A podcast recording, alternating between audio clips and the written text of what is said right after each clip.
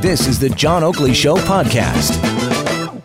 All right, let's get back into it. Here we go. It's Wednesday. That means the middle of the week. We have a roundtable discussion with, uh, well, two of the three regulars. Joining us in studio, our good friend John Turley Ewart, risk management consultant specializing in capital markets with extensive experience on Bay and Wall Streets. John, good to see you again. Thanks so much.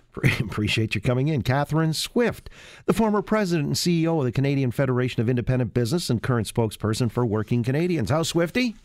Swifty's pretty swift tonight. well, I'm going to need you. And you think be... I haven't heard bad jokes about that for my entire life? oh well, okay. Uh, I'm glad I didn't bite on it then. So uh, at least I've got you both positioned in the right place and uh, at the right time too, because uh, I know you have a background in economics, a master's, and uh, John, you've got a PhD in the history of finance and uh, so on and so forth. Because you got to help me here. Doug Ford is being pilloried, and economists have been solicited for their input when Doug at the economic Club. Uh, were you at that speech, by the way, on Monday? I wasn't at it. No, oh, okay. I'd certainly heard about it extensively. However, but he talked about uh, a carbon tax imposed by the feds. Uh, Justin's tax uh, would be disastrous and cause a recession.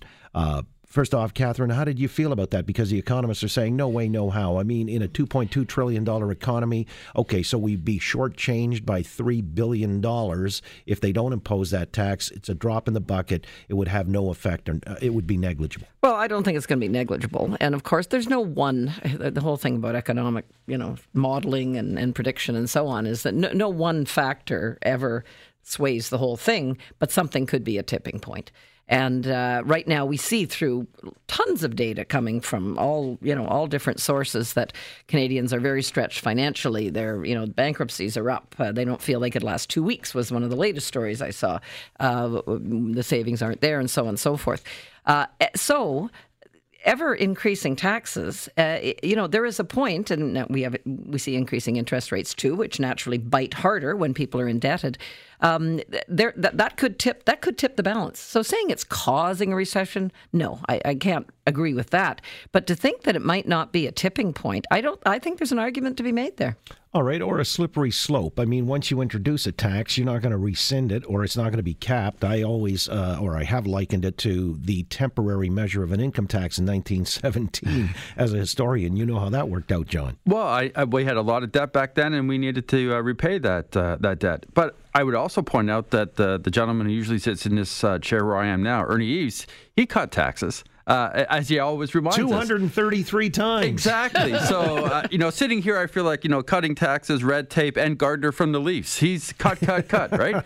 Uh, but uh, back to what uh, Doug Ford was saying, uh, and I mean, Doug Ford is messaging here and he's campaigning against Trudeau. There's no question about it.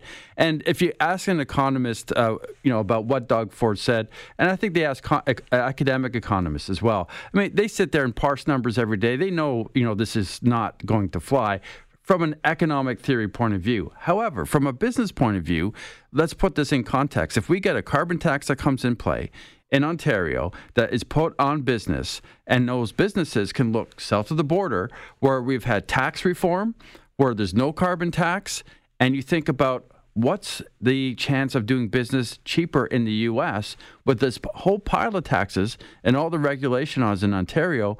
That could be a reason, one more reason, to think about relocating your plant in New York State or somewhere up in the eastern part of the United States. All right. the other issue too, I think, and I think I think Ford did allude to this, um, was that whatever tax we're going to see in April Fool's Day this year, which is a very apt time, of course, to put a new tax in.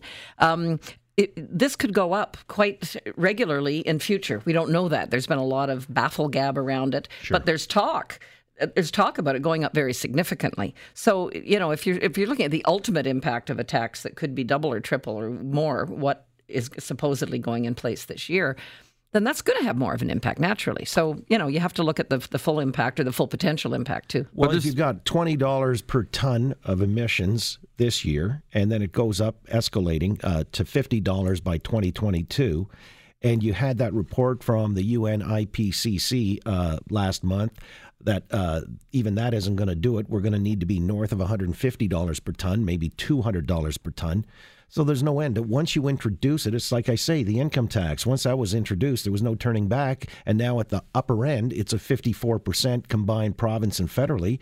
So this is just going to seem like a confiscatory tax. It's going to weigh down like a millstone around manufacturing and other such in the province. Well, this is why I would argue Doug Ford and, and the federal conservatives are, are banging the drum on this uh, because people understand that. Uh, it's going to be a tax that's going to cost them more money uh, to do business in this country and consumers more money. Now, but the, the most important part of all of this, though, is it doesn't take us where we want to go, and that is if you want to try and do something on on you know carbon and reducing global warming, this isn't getting us there. That's it's all smoke and mirrors. It's all virtue signaling. And the question you have to ask as a as an Ontarian and, and a Canadian is, how much do I want to pay so that Justin Trudeau can hang out with his buddies in Davos and actually pretend like he's doing something.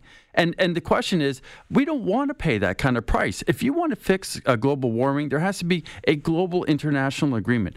We don't have that. And th- this is you have to come back again and again and again and say to people, what is this going to do to impact global warming? Around the world. Zero, nothing. And most importantly, remember what this tax is supposed to do: shift you away from carbon producing, uh, like cars and that sort of thing. Do you know how much? Do you know how much you would have to tax us to get us out of that? Like it is, it is absolutely crazy. And no government in Canada, uh, even the Liberals, would ever tax us to that amount because they want to stay in power.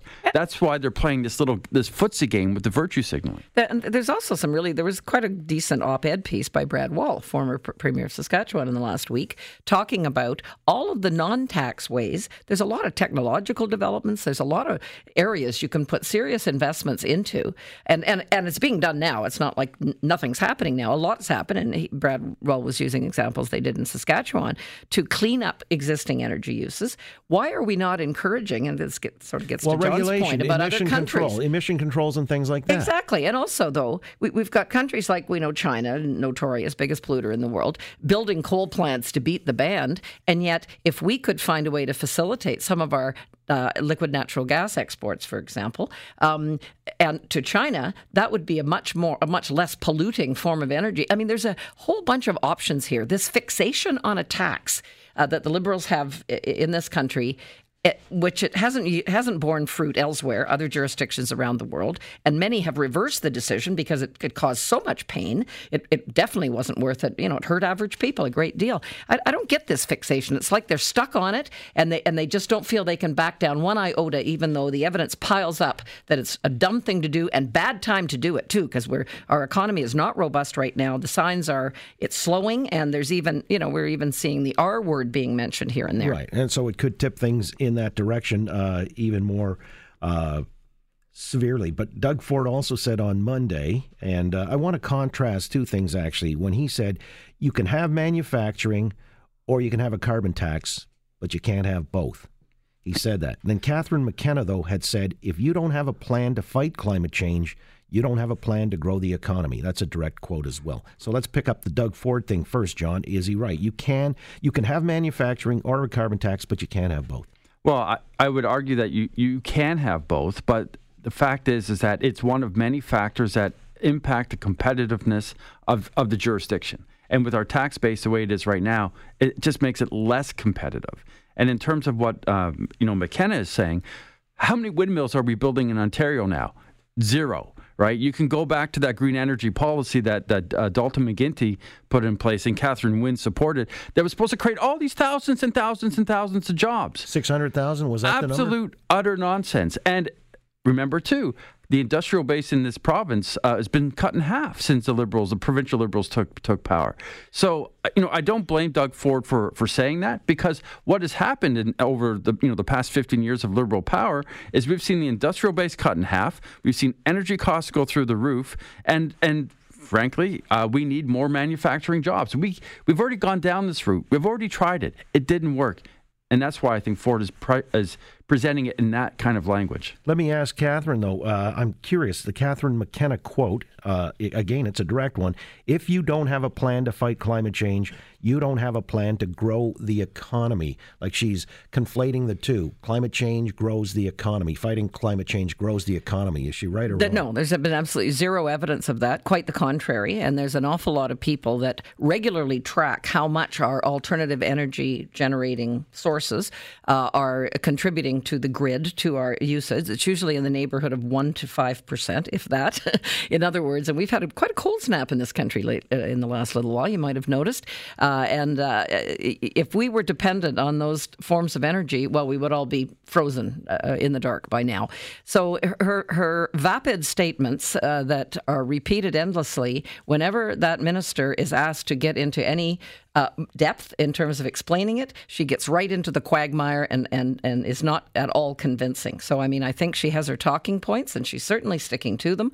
Uh, but no, the evidence does not bear that out at all. And again, alluding to what John was saying, you, you can have manufacturing. It just will be so uncompetitive, it, it won't be around for very long. And we've seen the erosion already in Ontario of our a lot of our manufacturing base. Again, our roundtable with Catherine Swift and John Turley Ewart, you know, we're, we're focusing on uh, some of of the initiatives from the provincial government of Doug Ford. It's interesting because it was only earlier today uh, that they kind of uh, reversed their course on this Bill 66 uh, that could have opened the Greenbelt to development. Uh, it's called the Restoring Ontario's Competitiveness, Competitiveness Act.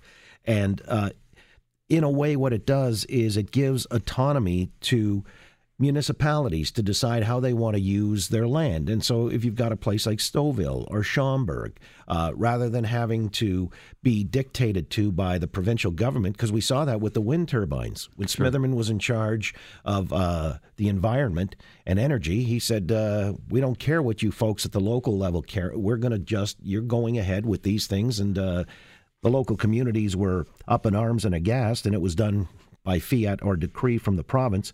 Doug reversed that.